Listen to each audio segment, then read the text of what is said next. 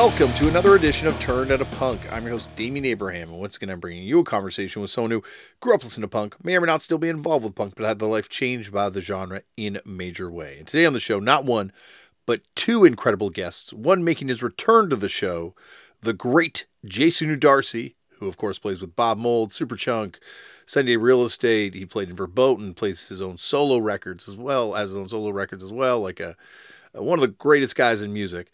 And coming to the show for the first time, director and actor Michael Shannon. And you might know Michael Shannon from Boardwalk Empire. You might know him from Amsterdam. You might know him from Superman. You might know him from a lot of different projects. Uh, George and Tammy, an incredible show as well. We'll talk about all this in one second. But they are here together because they are collaborating on a tribute to the Murmur record, and they will be taking that show on the road. More on that in one second. But first, if you want to get in touch with me, head over to the email address turned out a punk podcast at gmail.com. That is run by my brother and show producer and guest booker extraordinaire, Tristan Abraham. Thank you, Tristan, for all the hard work you do. And he will get the message to me. You can find me on X or Instagram at Lefford Damian. Probably going to start a thread soon. Uh, if you want to find the show on any social media platforms, you can find Turned Out a Punk at Turned Out a Punk on YouTube, Instagram, Facebook, and uh, TikTok. So head on over to those platforms and follow and check out some of the stuff that gets posted on there. All right, that is it. I play in a band. We are called Fucked Up. You can find out more information over at fuckedup.cc. If you're listening to this when it first comes out, we are on our way back to Canada after a European tour. So hopefully I got to see some of you out there. If not, maybe next time. Head over though to fuckedup.cc. I'm sure there'll be merch, new records, all sorts of fun stuff over there, and upcoming tour announcements as well. If we're going back on the road or anything like that, that'll be posted on there first. And that is it. On to today's show. As I said off the top, coming to the show today, return to the show, Jason Narducy, who's one of my favorite people to see. Uh, just such a positive spirit. Check out his first episode on the show. It is a fantastic listen, and a guy who Dave Grohl uh, credits with inspiring him to play music. And so Jason has a pretty key role in the history of rock and roll through influence and in, his own right as well. So check out that first episode with Jason. And Jason uh, has brought along with him for this return his buddy Michael Shannon. Michael Shannon, of course, is a very well known Oscar nominated actor, won tons of other awards for different projects. A uh, yeah, phenomenal actor. If you've not watched George and Tammy, it's George and Tammy, not Tammy and George, right? George and Tammy, yeah. A great miniseries looking at uh, George Jones and Tammy Wynette's uh, decade long relationship with each other. Uh, he sings in it too. He's got an unbelievable voice, and it's it's great. We talk about it on the show, and, and we get into the sort of the punk connection on that as well. But he is now with Jason taking this tribute to REM's Murmur record on the road, and they will be performing Mur- Murmur cover to cover They've done this before with the Modern Lovers record and some other records where uh, they they take it incredibly seriously, as you'll hear in this show uh, when they talk about it. And it's also something that, uh, yeah, they, they, a way of them celebrating uh, the music that they love. As I said off the top, they will be taking this on the road in February, so you can head over to over on Jason Narducy's uh, Instagram page. I think he's got some links there. Uh, but the dates are as follows February 1st and 2nd in San Francisco, February 4th in Minneapolis, the 8th in Athens, Georgia, the 9th in Carrboro, North Carolina, the 10th in Washington, D.C., the 12th in Ardmore, PA, the 13th in Cambridge, Massachusetts, and wrapping it all up in Brooklyn, New York on February 14th. So uh, go on out to those shows and check out these guys perform Murmur. I wish I could see that. I wish it was coming to Toronto. Really do. Anyway, I'm not going to ramble on anymore. Sit back, relax, and enjoy Jason Narducy and Michael Shannon on Turned Out a Punk. Jason, Michael, thank you for coming on the show. Our pleasure. Great to be here, Damian. Good to see you. Well, Jason, as you have been here before, you know the drill, and I'm very happy to have you back because I will say, Michael, you have picked a hell of a uh, a co-pilot on this musical journey you guys are on because Jason is one of the most beloved people, as you know, in all of music. Oh, don't I know it? I mean, uh, I just saw him recently uh, open up for Bob Mould here at uh, well at the White Eagle in Jersey City, and uh, yeah, he's a very charismatic uh, young man. There's no doubt about that, and he can play lights out. Well, I and I've I've cheated and I've listened to you guys uh, on that Talkhouse interview, and uh, so I I have come in prepared. But Jason, you kind of buried the lead when you were talking about Verboten as your first musical endeavor, because you and I both know this is where it starts, right, with the cleaning ladies. well, I did do one video and single with the cleaning ladies before Verboten. That's true. Do you know about this, Michael? No. Jason Jason started even younger than Verboten. Jason started. How is it, how is it possible? well, I, I, at the risk of forcing you to tell the story again, Jason, maybe you should take over and explain this thing because to me, this band, the Cleaning Ladies, are one of the most underrated Chicago power pop bands. And "Stay Away from My Girl" is one of the most underrated. Is it "Stay Away from My Girl"? I'm, I'm not butchering the name. Uh, uh, "Give Up on My Girl." "Give Up on My Girl" is one of the. Yeah. It's an all-time power pop classic. But Jason, please indulge Michael and myself? Uh, my dad taught uh, film at Northwestern University, and he had some students who were in a band called the Cleaning Ladies. And I think there was some like social event, some sort of like party or something where my dad took me along. I was probably nine or 10 years old. And the Cleaning Ladies had uh, Jon Anderson, the singer, had a the guitar laying around and I picked it up and just started playing and he saw that and he's like, I'm gonna write a song for us. So he wrote a song called Give Up on My Girl where we're we're fighting over the same lady and um not cleaning lady but lady and they made a they made a video of it uh, in which we we physically brawl at the end. And you do a fantastic job acting in that video too. Well, thank you. You are you are Hey, amazing. stay in your lane. but you know, there's there's also that fact that you both well, both being actors, musicians, but also both having professor parents. I found interesting too. Hmm. Oh yeah, church. Yes. Well, yeah, my dad was a professor at DePaul University, so he was he was down in the city, you know. Well, at the risk about making it about myself, uh, DePaul University is where I played many of my first Chicago shows in a classroom. Oh, really? Really? Yeah. My uh, how did that come about? My friend Mark Hurst was a student there, and uh, he just, as punks do, found a way and went in there one day and was like, "I think we should have shows here." And was this fucked up or what band? With fucked it? up, yeah, with fucked wow. up. My other band, Pink Eye, also played one of our few shows there as well. I think fucked up played there twice. Wow, Pink Eye once. Wow, it was awesome. I saw bands from Holland there. I saw bands from Japan there. It was it, it, it was in a, a classroom. in a classroom with the with Did the, you guys like, set up a little PA? Uh, they brought in a PA. I don't know. I think you probably would rent the PA from outside and stuff. Yeah. But that's the thing that's amazing about this this music, and I, we'll, we'll talk about this later on. But you know how this this music's one part of this thing that happens with punk, but the other part of it is a sort of like anyone can do this thing, and it's it's mm-hmm. DIY or die, and you'll find a way to make this culture happen. And he just gave people permission to do anything from from theater to comedy to film, whatever. Yeah. Yeah, that was definitely the spirit of a lot of the theater I did early on in Chicago. Do it anywhere, anytime. Yeah, I mean, there was a place called Cafe Voltaire on Clark Street. Yeah. Like a vegan cafe. And you could go down in the basement and do plays. Um, you didn't really even have to have any money. They split the door with you. And I did all kinds of crazy stuff down there. Yeah. It's awesome how like freeing it is to kind of be able to uh to fail at at making art and be a young person and be making art that older people consider valid and that can succeed with older people and you can wind up creating something that like hits with people that you look up to and you're you're like a kid and there's very few places that allow you that like punk and I guess theater and on like sort of a real sort of like DIY level comedy too I think is another place. Pro wrestling, Yeah. maybe. Wrestling. Jesus. Mike, I- Mike, I'm- Mike, when you did those Cafe Voltaire things, was that through a company or was it just you and friends collaborating? Well, uh, so I'm part of a company called Red Orchid in Chicago, which is over 30 years old.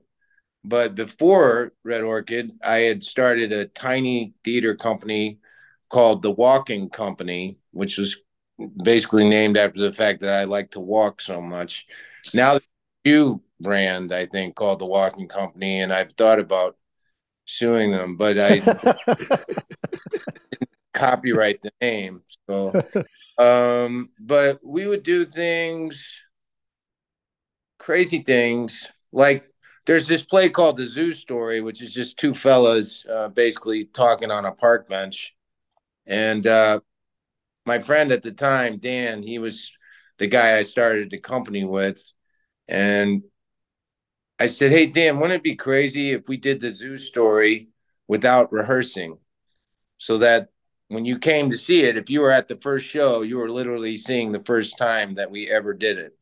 Wow. So we, yeah, we learned our lines separately, and and then that first performance, uh, the, the only thing we had to figure out before the play started was at the end of the play, one of the characters uh, gets stabbed. So uh, right before the audience came in, me and Dan were trying to figure out how to do this stabbing in, in a way where not, and then we looked at each other and said, "You ready for this?" And said, "Yep." And then the people came in, and it actually turned out to be uh, in in that you know milieu, uh, kind of a a hit. But uh, you know, I use the word hit uh, sparingly, you know, because you could only get so many people in the basement there. But we did it for a while. Yeah. I, I think that's the other thing that's amazing about both theater and, and certainly punk is that the metrics for success are whatever you make them. So it's like you sell at a basement, that's a hit, right? Like you, and then and then you can always have. Well, if I do find I don't want success because that would be selling out as your insulation from any chance of failure. You're like, well, I just never wanted success anyway. That's right.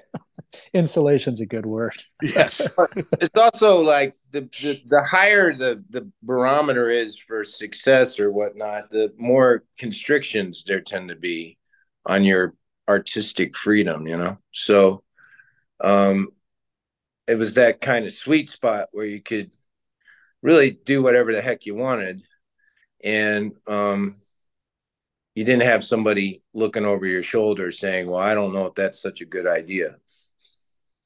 It's fascinating because punk, well, certainly on this podcast, having people on, so many kids came out of theater that wind up doing punk music.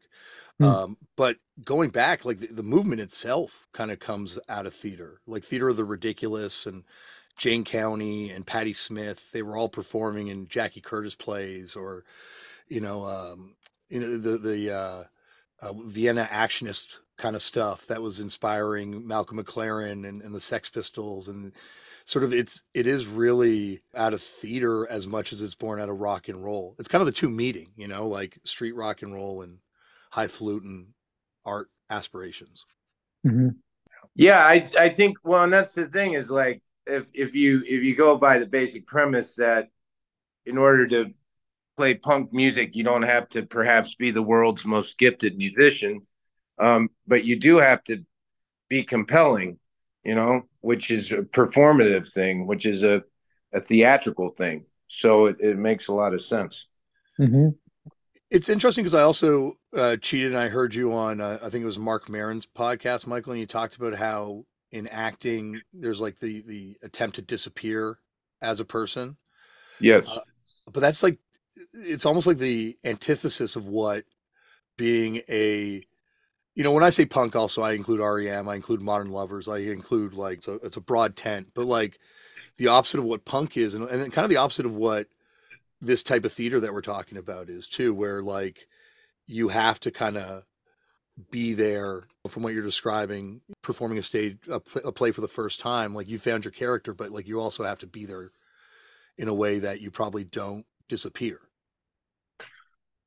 Well, yeah, I mean, uh, ideally you find some it's like a venn diagram you know there's some overlap between you and and the per- person you're presenting. I mean you only can draw on your own life as a resource as a frame of reference you know?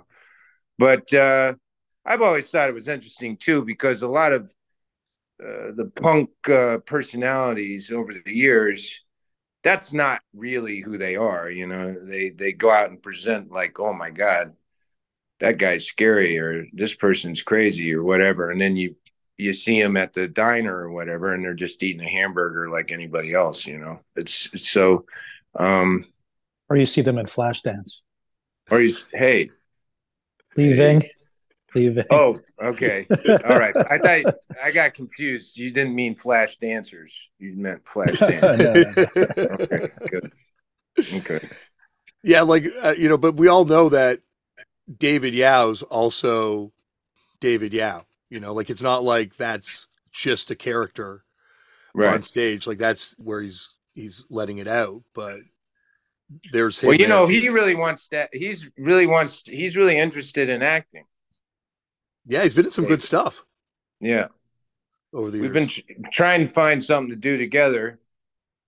Uh, it hasn't panned out yet, but uh, yeah, he's um he he he. I think if if he had his druthers, he might kind of uh, move away from the the the music uh, uh, and more towards the acting. I think.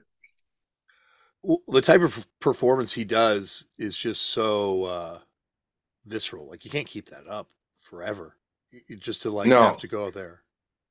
Well, and he hurts himself so much. Absolutely, yeah. Like I've seen him cut himself. I've seen I saw someone in the audience slash him with a knife one time because there's also that's, that's not nice. No, it's terrible. Why, why did why they do that?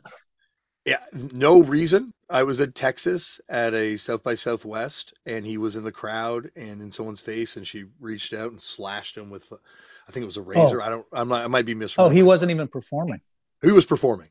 He, oh, was, he was like, you know, he was doing the David Yow in your yeah. face kind of part of not that it's not that that's okay but yeah okay no but i think there's like also people come to these shows after a while i guess with an expectation of yeah. of violence or of him hurting himself i mean you're one to talk about that damian well i try and get away from it now like that's my whole life is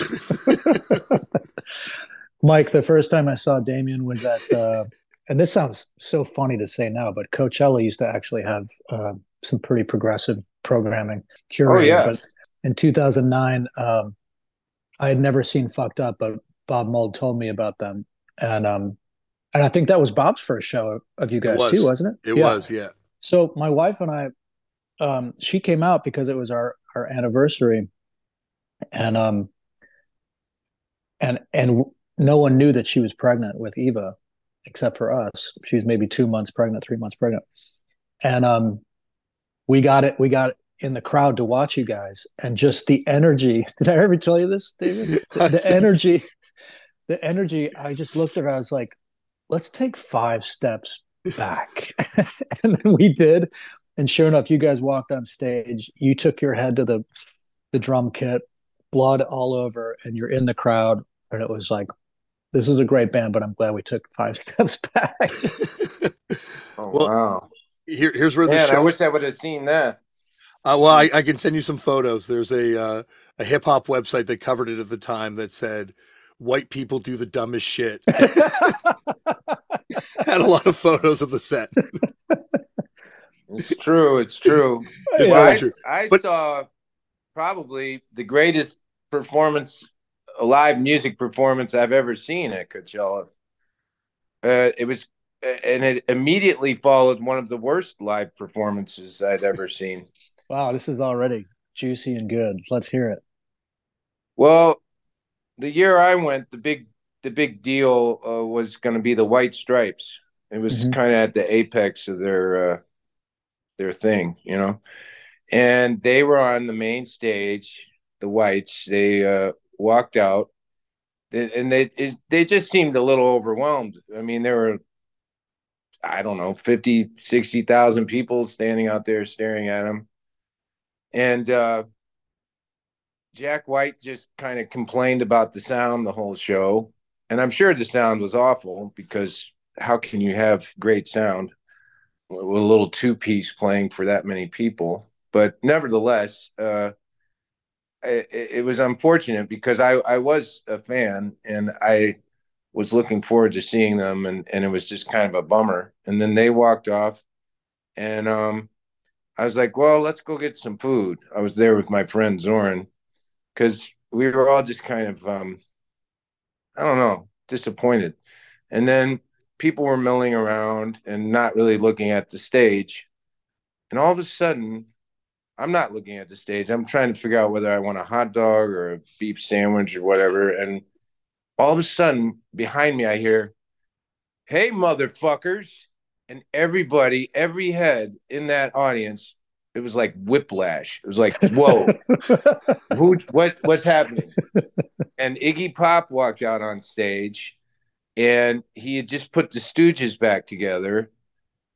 Of course, uh, the bass player had passed, so he had Mike Watt on bass, and proceeded to just completely decimate the place. I mean, it was like a religious experience. I mean, I'd never seen that much energy come out of one human being. It was, um, I think about it all the time. Wow. And, um, and the Red Hot Chili Peppers had to go on after him and they waited an hour before they went on stage because they're like, "This isn't fair. this is ridiculous. Why are you making us do this?" Because this man just gave the greatest rock performance of all time. Of yeah. all time. I saw them. Do you ever gig with them, Jason? Do you ever do a show with those guys? The Stooges? Yeah. Yeah. The greatest. Like it's it's crazy how Oh, I mean, and Mike, I hear you because it's like, you know, he's not a large man; he's a little man, and but the power. I mean, to use the word that's obvious, but the power that comes off of him.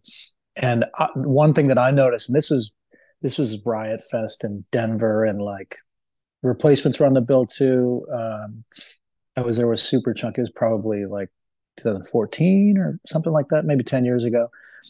18 year olds singing along to the Stooges they knew every word. It was it, that music just transcends all the all of those things, and then the way he performs it is. uh and I could see he also has this little tent off the side. I don't know if that's like oxygen or what, but like he will sometimes go off there while Watt is like humping the amps or something, and then he comes back out and just supercharges and pretty phenomenal. But sometimes they have to carry him off the stage. Like it's yeah. the second he crosses, second he yeah. knows nobody can see him anymore, he collapses. Yeah, hundred percent. Someone has to drag him around. Yeah, that's exactly like we we played with them one time. It was the day after they had all their gear stolen in Montreal. Oh shit! Um, and we got asked to do the bill, jump on the bill, kind of last minute at Massey Hall, like where you know the Neil Young live records forum. I saw Cats there. I saw Noam mm-hmm. Chomsky. Do a lecture there one time. Um, and uh, we're like, okay, well, you know, we're not going to top the Stooges in any songs because they're, you know, like you're saying, they're the greatest of all time. But like, I've got energy, and so I said, we'll go out there and we'll just blow people's minds with our energy. And I had a cordless mic. I was running around.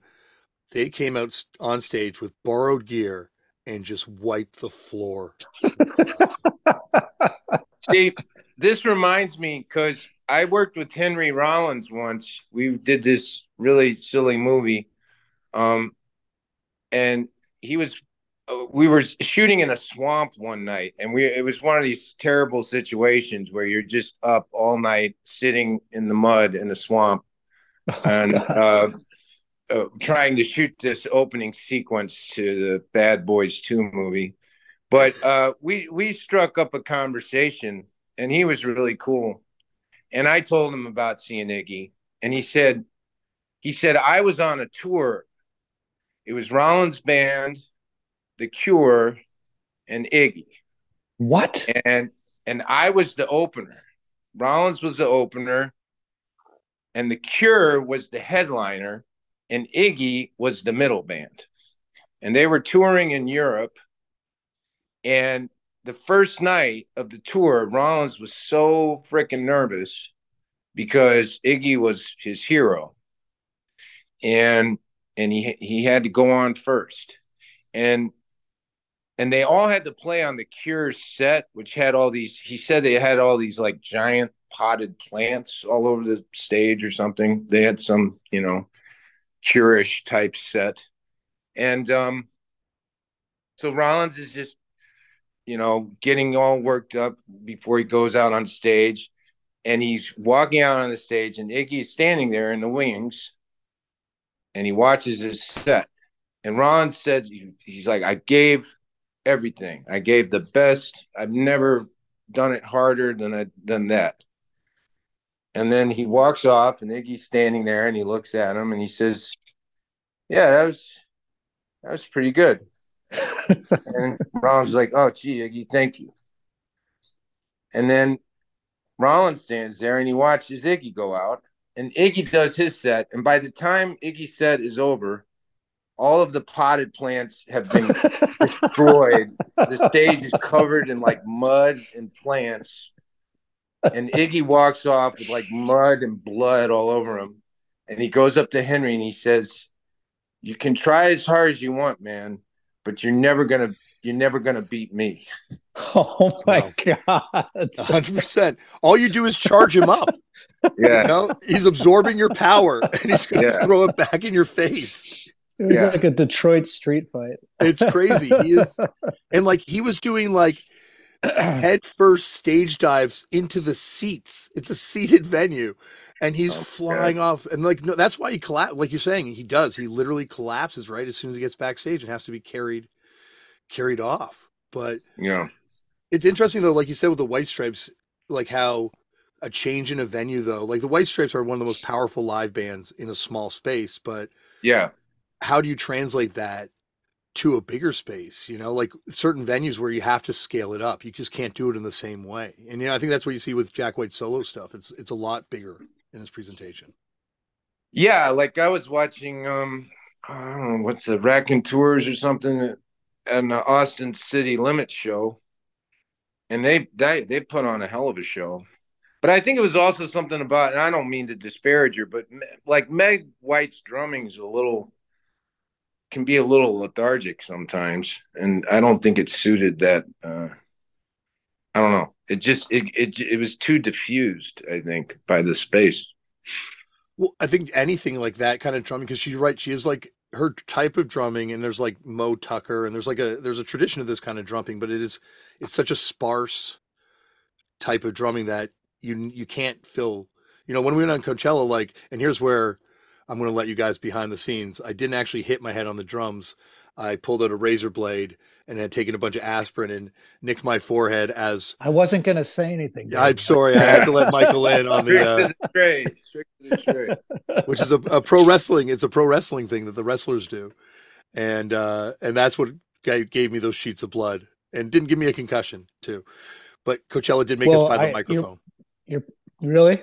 Yeah, the, the guy's like, "You got to buy this microphone." I'm like, "Why?" And he turns it upside down, and blood starts pouring out of the microphone. oh dear! I, I was already won over by the music, but when you went into the crowd, pouring blood out, and the song ended, and you said, "Hey guys, I just want to let you know that I've been tested," that's when I was like, "I'm all in with this band." Well, I feel I feel a sense of for what. I, I, I would get myself tested for STIs because I felt like if I'm going to be bleeding on people, which I would not do now as a parent of three. There's no way. I, I really regret all this stuff, and I really wish there was no such thing as Google because. Oh. well, on the practical note, though, is is it? Tr- I hear you don't get a sound check at Coachella. No, I don't think we did. No, I think it's just like a line check. Um, yeah. Which I'm fine with, but yeah, I imagine if you're like trying to find the sound, but like you're saying, like there's just you you can't translate it. Like that play that you did in the basement.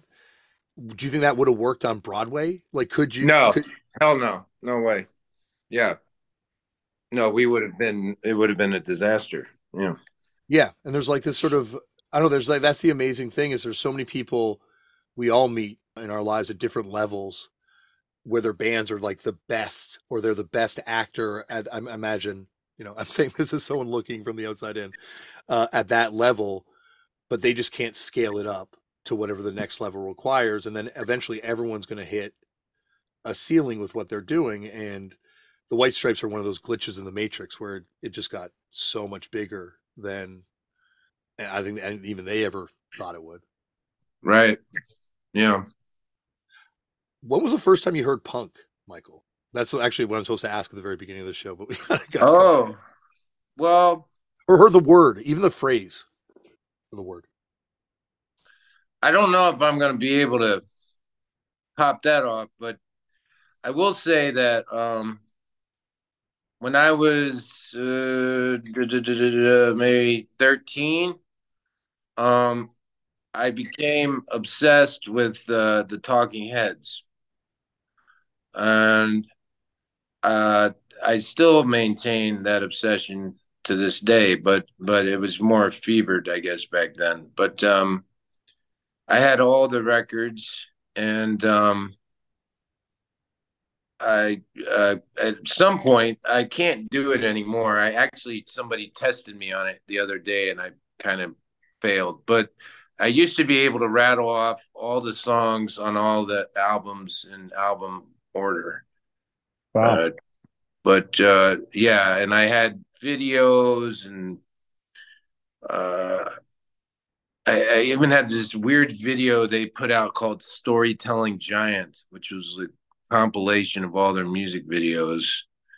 Um, yeah, I was just obsessed with them. So that was my first, and then that kind of led to uh, some other music. Um, but I remember the first time I came to New York, all I wanted to do was go to CBGB's, and then I went there, and I don't know, the, the was gone. But but I I didn't care because I was still in in the room, you know. And the people that were playing were they were fine.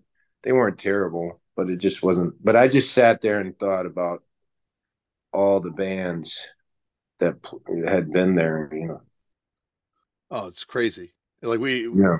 I think it also depends, obviously, the night you go. Like I, I lucked out. The one time I got to play there was one of my favorite shows we ever played. Did you play there, Jason? You must never have. did. Never no. played there. Oh man. No. Oh man, it was yeah, like it was when it was good, it was incredible. The crow's nest, people diving off the crow's nest and people like sitting on top of the stage. Like it really does. And but it's I guess it's like anything else. It's like the magic actually doesn't come from the room. It comes from the people. Like here's this room that everyone that went there during the early years just talks about the smell because you know Hilly's dog was shitting on the floor and they were making chili. that's, that's quite a combo. Yeah, uh, uh, the smell must have been intoxicating. The aroma. Oh man! But if you look at the big four, the the CBGB's big four being like Blondie, the Ramones, Talking Heads, Talking Heads and Dead Boys you kind of have like the the four heads of what punk is, you know, like the aspiring rock stars that are debaucherous and the Dead Boys, uh, the the pop geniuses in Blondie, the art geniuses in the Talking Heads, and the street thugs in Johnny Ramone. From all yeah. accounts. Yeah, it's like a compass of yeah, punk music. it is. It is. And ever ever since then it's like where do you place yourself within these uh, four polarities of this thing. Yeah. Well, I was always, I mean, I was, uh, yeah, I was always, I would say in kind of the artsy, uh, arty uh, quadrant myself. Although I, I, I like to thrash around and all that. Um, but I don't know. I just thought, uh, I mean, Talking Heads, uh, I mean, this word gets thrown around a lot, but I, I feel like they're pretty unique. I, I, don't think there's any other band that really. I know they have a lot of influences, and and they even own up to them very openly. But uh, it's just, and each one of those records is so different from the other. You know, it's yeah. like. I mean, you, when Fear of Music came along, I was like, "Oh, where the hell did this come from?" You know, this isn't like more songs about buildings and food. And then Remain in Light comes out, and you're like, gee whiz, these guys can do anything. Yeah, Mike, did we ever talk about the the Adrian Belew days? Oh no, Well, he was he went on tour with them a lot. I know because he was on Yeah. the that great concert record. The name of this band is Talking Heads. Yeah, I had no I, I had no idea, and I'm sure Damian, you've had Brendan Canty on on the show, but No, not yet. oh, you haven't? No, Oh, I've, I've I'm like really lacking in Fugazi and Minor Threat members on this uh on this podcast. Brendan's brought up a awesome. I feel like though I, I feel like they're almost like Jesus like figures. Like I'm doing a podcast about Christianity and, and they're the Christ. So to have them on might might blow up the whole formula. Brendan, I, I- was this was like a year ago. I was at Brendan's house, and he he was talking about the Talking Heads, and he's like, he brought up Adrian Belew, and I I don't know how I missed that, but he, I think it's that concert you're talking about, Mike. It's actually on YouTube, and I think it's at Madison Square Garden. Mm. so much bigger than I realized. And there's Adrian Belew not only playing guitar but singing like a, a prominent role in the band. I just had no idea. Such Yeah. an interesting little, you know, corner of their history. I also feel like Jerry Harrison's like such an underrated person in the history of music. Like just his contribution obviously to Modern Lovers and and, and them too. Just like a And as a producer, and as a producer too just Yeah. like like that's the when you listen and i wish i got to see you guys cover that record because that's like i think the greatest record of all time but that, it but like when you listen to it with headphones and you hear these organs on like hospital and stuff you're like oh this Mhm. is what's this is what's driving this thing in a in a real way Oh yeah, hospital is just. I just words fail me. Yeah, it's one of the. Yeah, that's a really uh, surprisingly. I found that album very difficult to sing. It's very hard to sing like Jonathan Richman, um, because he's like. It sounds like he's not putting much into it, but he's actually very, a very skillful singer. It's hard to sound. I don't. It's it's it sounds at first glance like you know irony or sarcasm, but it, it's also very Yeah. earnest at the same So time. earnest. It's totally. like it's a real head fuck. It's like, are, do you mean this or not? I can't tell. you know, it was really weird. Well, you did it, Mike. Mike, uh, you did a fantastic job that night. I thought that was a that was one of my favorite shows that we've done. Oh Um, yeah. Well, I love And it. I, yeah, when you picked that record, I was like, oh man, Jonathan Richman, he's a tough one. Um, but the fact that that record came out in 1976, and I think it was recorded in 74. I mean, yes way, way ahead. Of i its think i think it's 73 Really? Yeah because i think it's like two sessions it's crazy it's I crazy mean, Well, you I- put- I, I would put "She Cracked" up against any punk rock song. I think that uh, it's like way ahead of its, of its Yeah. time. Well, there's the early there's an early version of it I used to have, or some of the songs on it anyway that that Kim Fowley had produced. Mhm. Oh, really? And it sounds a little different. But this was early. This is like, I think the delay in getting it out was, I don't know. I think Kim tried to insert himself into it, and then they're like, no, this doesn't, because it didn't sound as good, the Kim Fowley version, as what eventually came out. Was it lacking the the urgency? I don't know. It sounded, it just sounded kind of goofy. It didn't Hmm. have the kind of ominous undertone to it. Um, it was just more, it was flatter or something. I don't know. Mhm. I don't think it has the organ, right? Like I don't think Jerry Harrison plays on the Kim Fowley stuff. I remember. I think Rhino did like a CD with both versions. On it Yeah. at some point. Um, but I think that might be the difference. If I remember, I don't know. I might be misremembering that because I remember Jerry that- Harrison, he's the difference. I mean, how cool is that to be in those two bands? I mean, Yeah, who gets totally. to do that? Yeah. It's like being in the Beatles and the Rolling Stones. Well, and I will go one further than you, Jason, on She Crack going up against any punk song. I think this predicts all of punk. Uh, You know, I'm Straight is the first straight edge song ever. You know, I would say Hospital predicts emo in a way that all Yeah. emo bands could only hope to get as like you're saying, Michael, like that emotion, like that you bleed on that track, the pop punk on there. Government Center is total pop Go- punk. government there's art Yeah. punk there's like it's really like a it's such an incredible record and very much like milo goes to college where the a side is a completely different story than the b side Yeah. Mhm. and that's why i thought when you guys did it i'm like that's what it would take is someone like how mike when you approached it you were you like i'm going to do this as me, or you like I'm going to do this as a role where I'm being the lead singer of the Modern Lovers, still being yourself, obviously in that role, but like, were you trying to be Jonathan Richman? Well, I listened to the songs a lot, and I listened to him sing them a lot, and I wouldn't say I'm like trying to mimic him, but I'm definitely trying.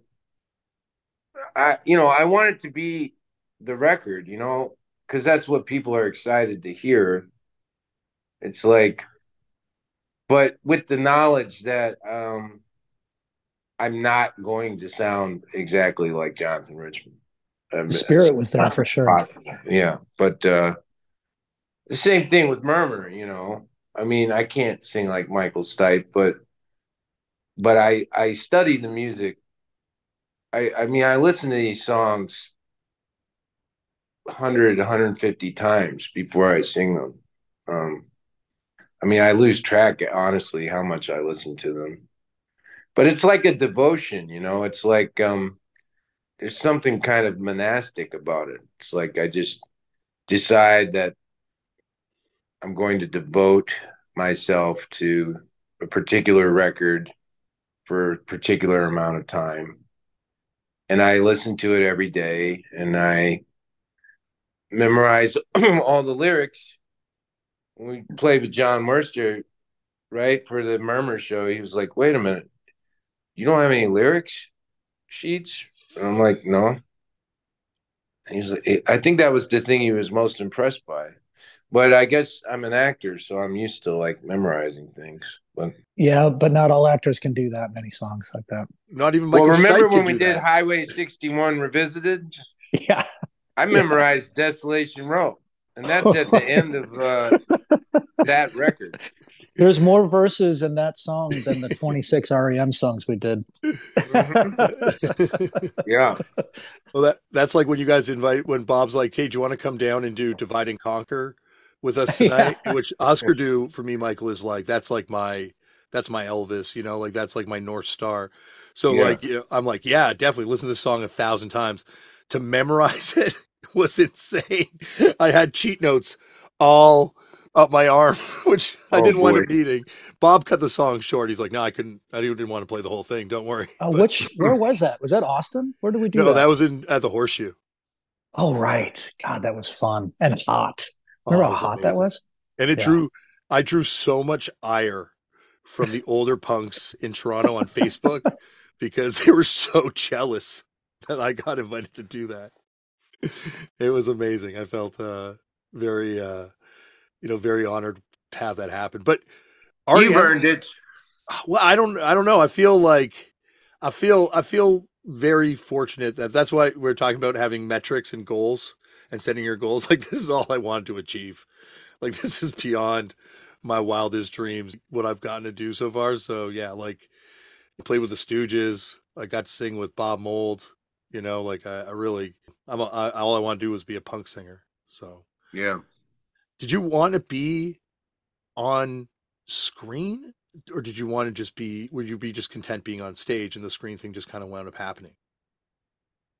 Well yeah i uh i love doing theater the best the most. Um the um, the screen thing came around uh partially as a financial consideration because you don't make any money doing theater unless you're a big Broadway star or something. Uh, but in Chicago, when I was doing plays, if a TV show or a movie came around, um, you could make some money uh, if you were lucky enough to get on one of those. And then I was doing a play here in New York City, actually, and I met this fella who said he wanted to be my manager, and he seemed like he knew what he was talking about. So I I, I went with him, and he said, "Now you got to go to L.A. You got to go to L.A. and I'm gonna." I'm like, I don't want to go to L.A. He's like, Are you crazy? Why not? I said, I know so many of my friends have gone out to L.A. and it just sounds really sad. And they all work at like pizza places. They deliver pizzas, and I don't want to do that. He's like, Well, I don't think that's going to happen. I said, okay. So I went out there and I got real lucky, and I got a, a bunch of cool gigs and made some cash, and then after a couple of years, I was like, okay, I'm going back to Chicago, and I went back to Chicago to do a play, and I've figured out now a way to kind of have my cake and eat it too, which is pretty pretty lucky. But um, yeah, I'm doing a play right now. Uh, about to. Our first show is Saturday night, actually. So, but I've over the years, I've I've I've certainly grown to appreciate uh, movies, uh, doing movies, and and even a little bit of the TV work I've done. But uh, but I always want to get back on stage, basically. Yeah, it feels like I don't know. Like I don't know I feel about you, Jason, but I definitely feel very comfortable going back to playing with no stage on the floor of a community space. I could play that DePaul classroom tomorrow, and I'm probably way more comfortably than I could ever at any level that we've kind of faked getting to, like opening for the Foo Fighters or anything like that. I like both. oh, remember when we played that that uh, the VFW uh, in Evanston? Yeah, that was kind of like that vibe, right? And we that, and we played a Stooges song. Yeah, yeah, we did. It was fun. What song my, did you guys do? My band Split Single was playing. Um, there's this venue in Evanston called Space. It's a it's a fantastic venue, but they do these outdoor festival series called Out of Space, and Jeff Tweedy was doing a solo headlining thing outside, and they they put they asked Split Single if we wanted to play in this 200 capacity via it really was like a VFW. It's like walking straight into 1978 when you walk in. Deer Hunter PA, vibes. P, PA on a stick. Yeah, the stage is four inches off the ground, and we split single opened with seven new songs, which felt great. And then Mike was in town, and I asked him if he wanted to come come sing a song, and um, I want to be your dog. And then there was another song that was almost the exact same title. I want to be. I want to be adored. Yeah, I was like, uh. I want to sing. I want to be your dog, and I want to be adored. yeah, I want to be songs. What? Yeah. What? Oh, do you go from "I want to be your dog" into "I want to be adored"? Because it seems like hard to come back from "I want to be your dog" energy level wise. I think dog was last. Okay, yeah, I think well yeah. played.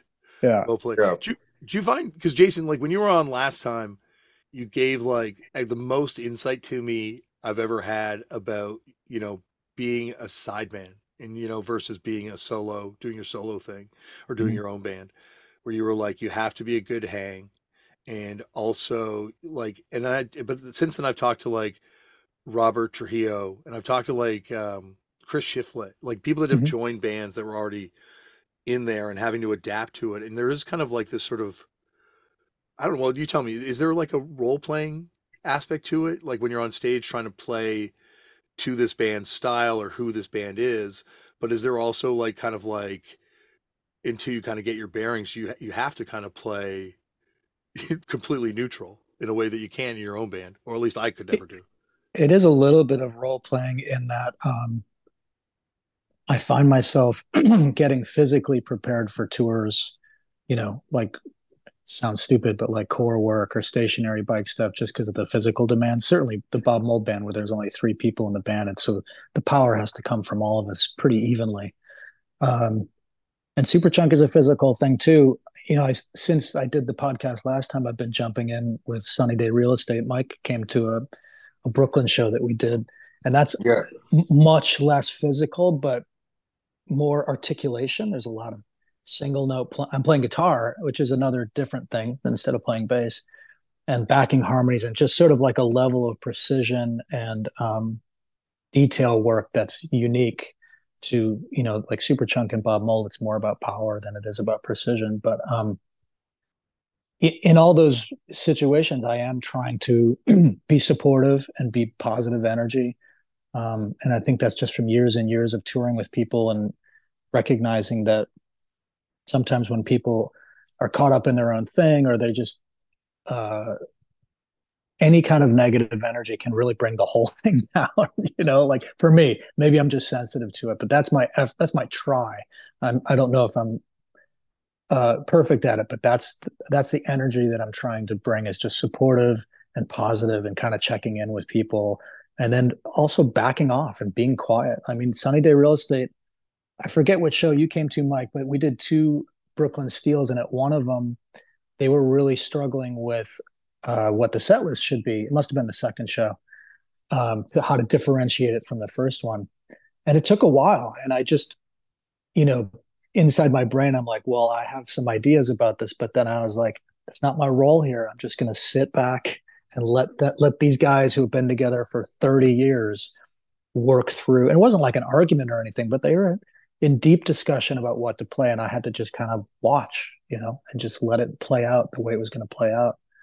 But I don't, I don't know if I have any, you know, like, uh, I, I just try to fit, fit that role when I'm when I'm playing with in other people's bands also on like stage level performance wise like you can't do what you do you can't be jason from the bob mould trio in sunny day right like you can't you know like people would not that energy would not go over. Totally yeah it's like what is that one guy doing?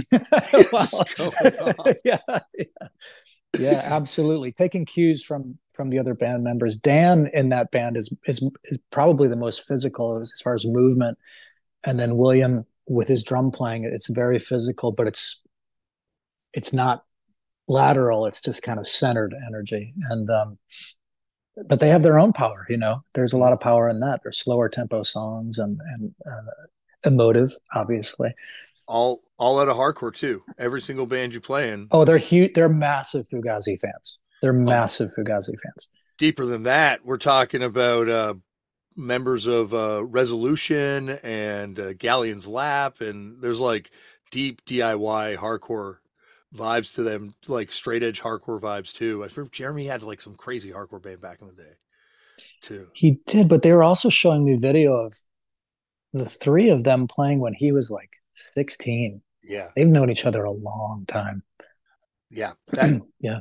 I think that Seattle stuff that gets kind of overshadowed by the Nirvana thing is so fascinating. Like all these other bands that were kind of happening, and I don't know, it's, it's such a, a vital period for, for yeah. music. Though. Incredible music city.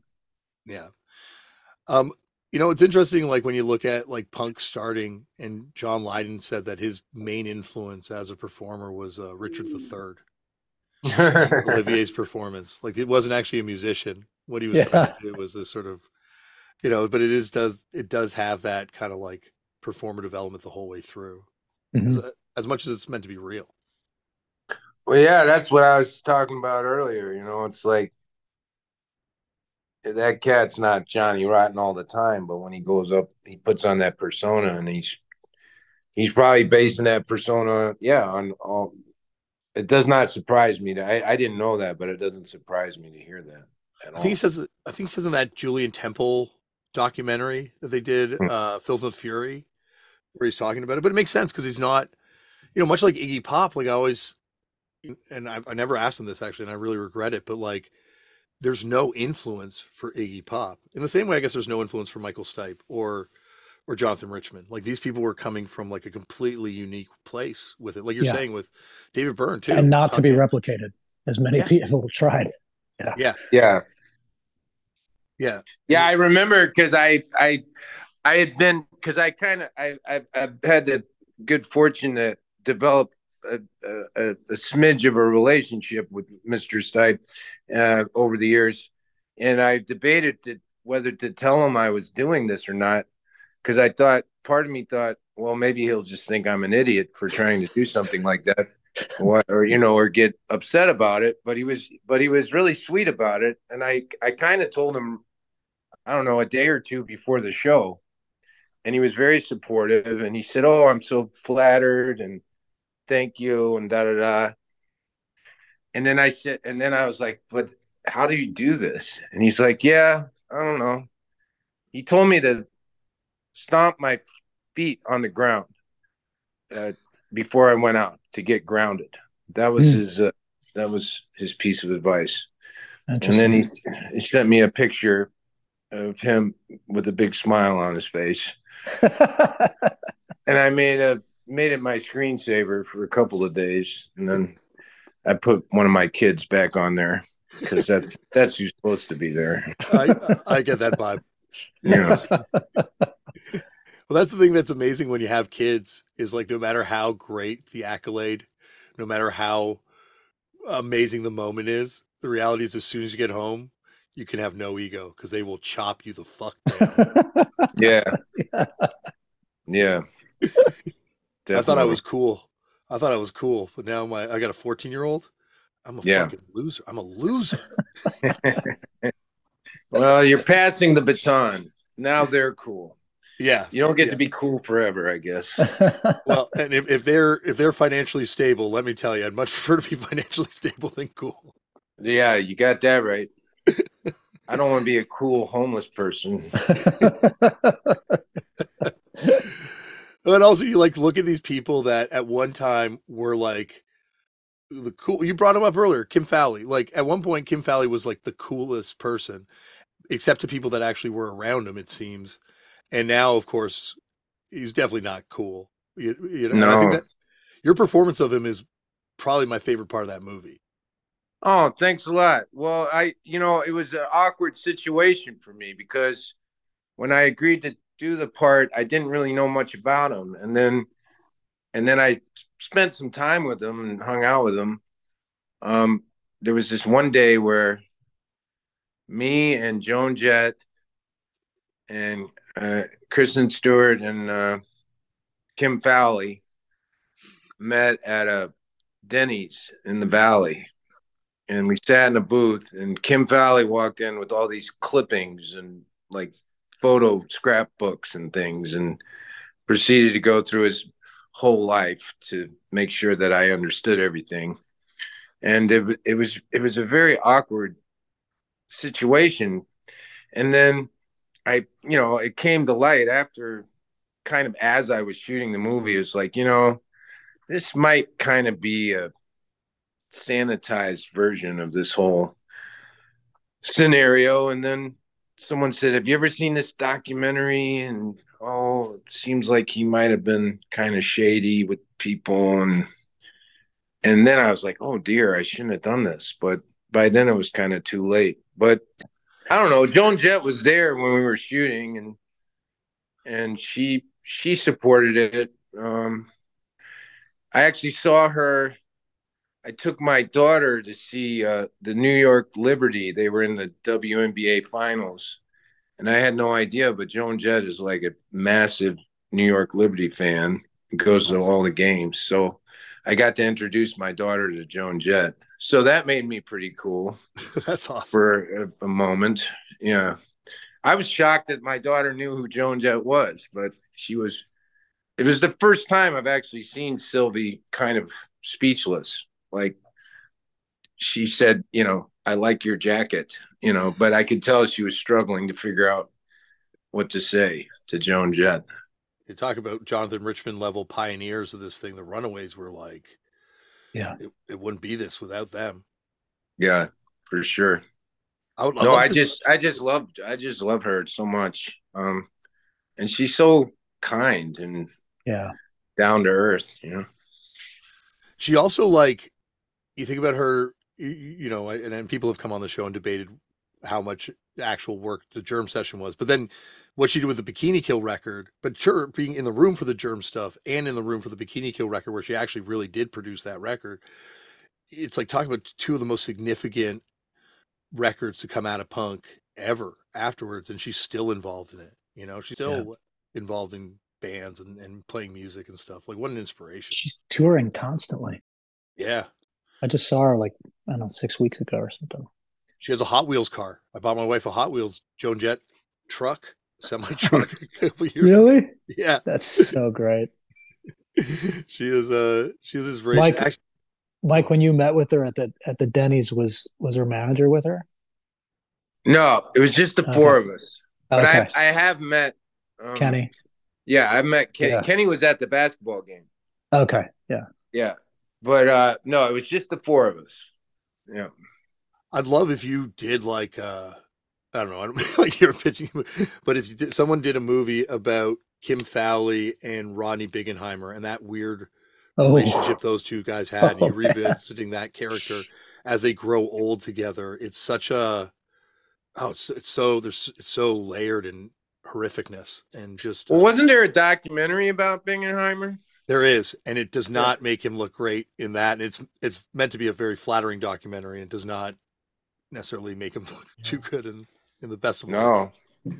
Um, but I think no. they're they're at a time where and there's not a lot of heroes if you really start digging below the surface with a lot of these musicians. Oh, geez, that scene. Oh God, no, I don't think so. It's pretty that, decrepit. And that's also like weirdly like that's a lot of these kids that were sadly part of this sort of young groupie scene because that's what it was called. You know, around this Rodney's English disco, wind up being the first punk kids, like these kids that kind of like exposed this sort of you know trauma wind up being the kids that populate the first punk scene. Yeah, well, unfortunately, it kind of makes sense because I think, yeah, a lot of people that gravitate towards wanting to make that music are traumatized in one way or another. 100%. That comes up on yeah. the show all the time. Um, Nicole Panter, who managed the Germs, said punk is people with trauma inflicting trauma on other people. That's right. Yep. Sadly true. One of the speaking of LA punk though, one of the scenes that popped me bigger, like just blew my fucking mind, is on George and Tammy. Like the whole time I'm watching it with Lauren, I'm like, there's this punk song by the Maggots called "Let's Get Tammy Wynette." There's, yeah. I'm like, if they get to the episode and they're talking about the kidnapping stuff and they play that song, how insane would that be? Joking and then it happened, Michael. sure did. Yeah, that, that's an amazing sequence. Amazing sequence, an um, unbelievable yeah. record. Like a, uh, I wish I hadn't traded my copy of that seven inch away because I'll never get another one. Yeah, it's probably hard to find. Jesus. Uh, the original version of it actually came with pet maggots, and they were glow in the dark maggot toys in a little box. And I unfortunately did not have that version because I think that one goes for thousands of dollars. Oh boy. Um, well, I wonder, but I really did. Did it did it change your feeling about the song at all, knowing how tormented that poor woman was in her life?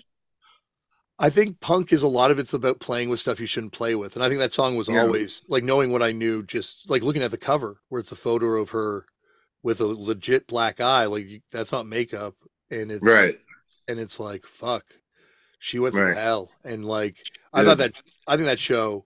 Your voice is crazy on that show. Holy shit! But um, oh, thank you.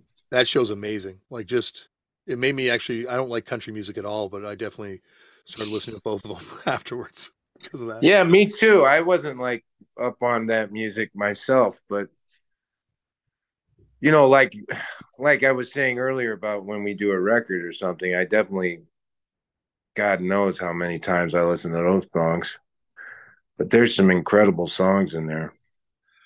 And, and, and he's uh, oh, sorry, go on. Yeah. And there's songs I would love to hear like punk versions of.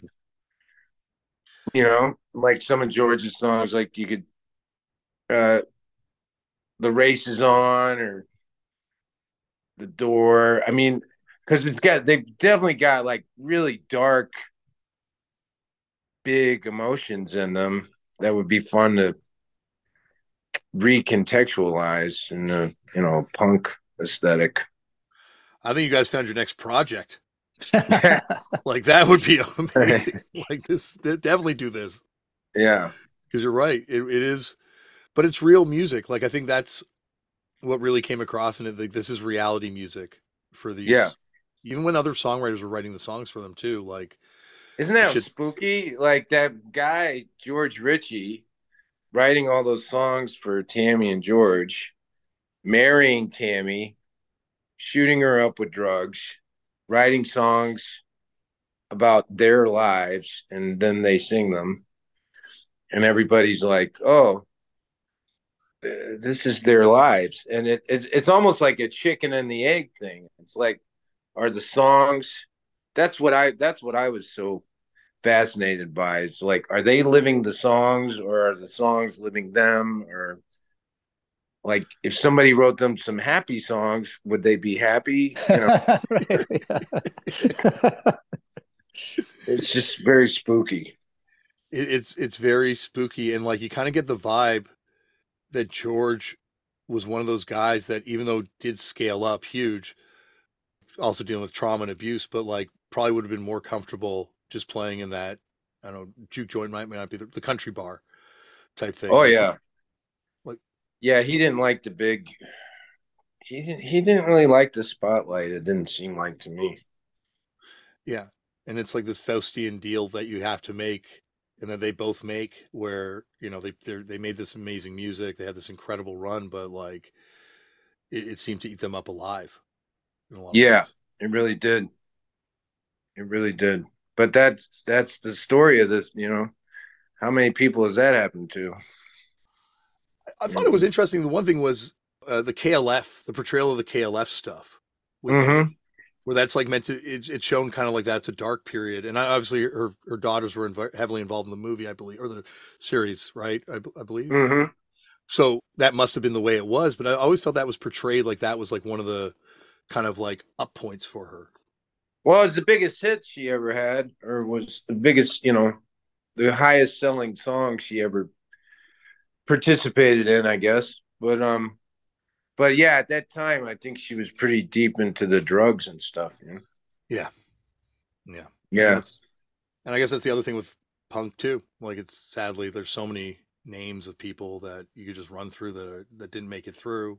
That it's glamorized in the way it also is in country music. The the drug abuse in a certain level, like Johnny Thunders, right? Like the guitar Yeah. hero to end all guitar heroes. Yeah, it brings to mind this game I used to play with my siblings when I was a kid. We you'd have to run down the hallway. So there were four of us, and one of us, usually my little brother, because he it was the funnest to do it to him. Um, and then the other three of us would be in random rooms with pillows, and you had to run down the hallway. And we tried to like whack you in the face with a pillow uh, when you passed us and the, I, the object for you was to try and not get hit. But usually you did and you wound up on your ass. And that's kind of like what a, a career in the music business is. Yeah Like trying to make it down the hallway without getting whacked in the face with a pillow.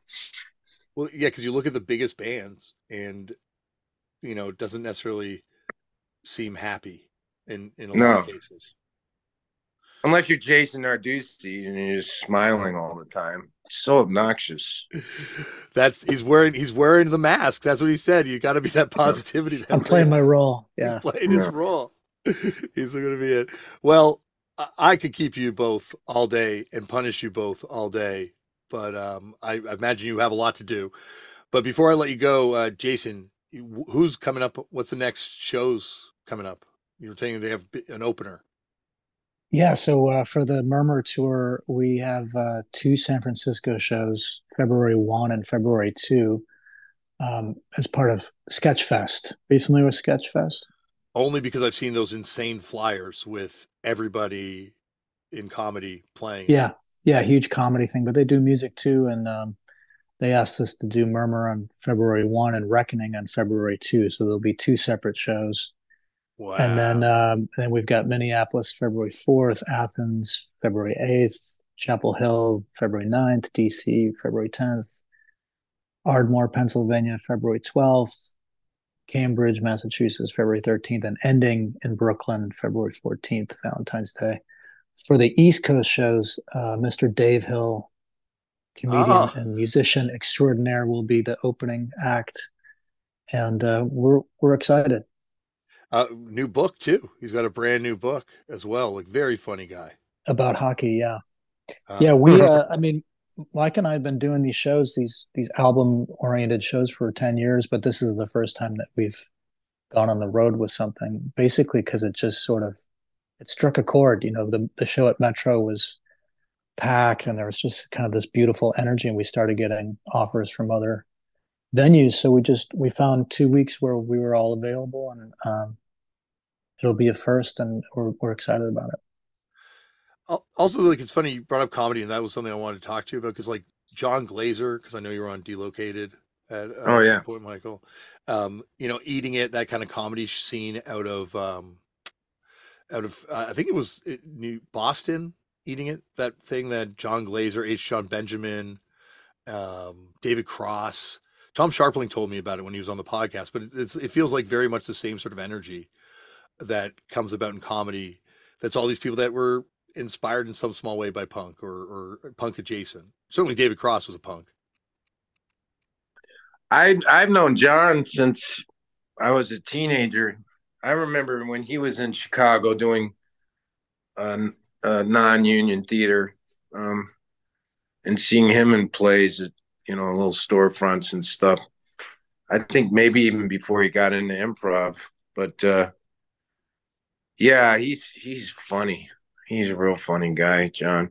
I don't really know any of the other. I, I haven't really met David Cross, but I think he's real funny. And H. Jon Benjamin is an amazing jazz p- piano player. Oh, is he? He does. He might whole be my favorite. He's when he what he did on Doctor Katz. I think that's my favorite Yeah, character. yeah, that's good. Oh, have you ever heard? Did you ever hear the stuff he did on the Best Show? Um, Jon Wurster's radio show.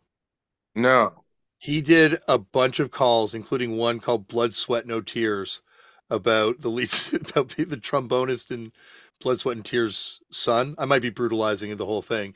The setup, who's written a book called "Blood, Sweat, No Tears," uh, about how brutal David Clayton Thomas was to be in a band with, and it is one of the funniest radio calls ever.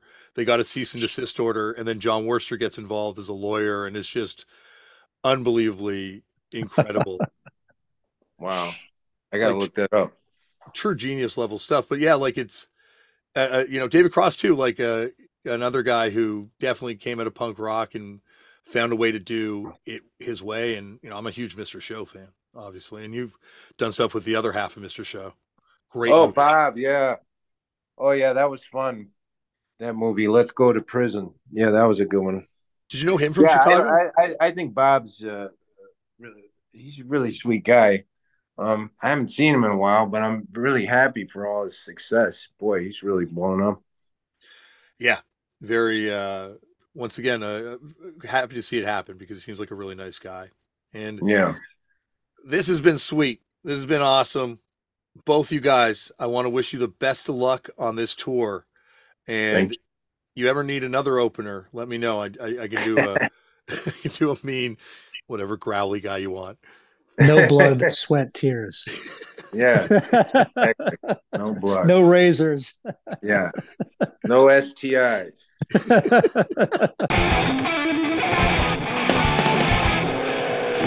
Thank you, Jason and Michael, for coming on the show. And you heard right there, they will both be back at some point in the future for a part three and a part two. Or maybe they'll be back together. Or who knows? Who knows what configuration? Uh, that was a lot of fun. And go and check them out performing those uh, Murmur shows if you are in those areas when they are being performed. And hopefully they'll add more dates as well. And go early. See Dave Hill perform. Very funny guy. Very great musician. What a night. What a night. Well, what a show. Coming up on the next episode of Turned Out A Punk, we're going to keep these duos going, but this time with a brother duo. From the band Scream, from the band Wool, from countless other projects, but there's a brand new fantastic Scream record on Dischord that they have come back together to do.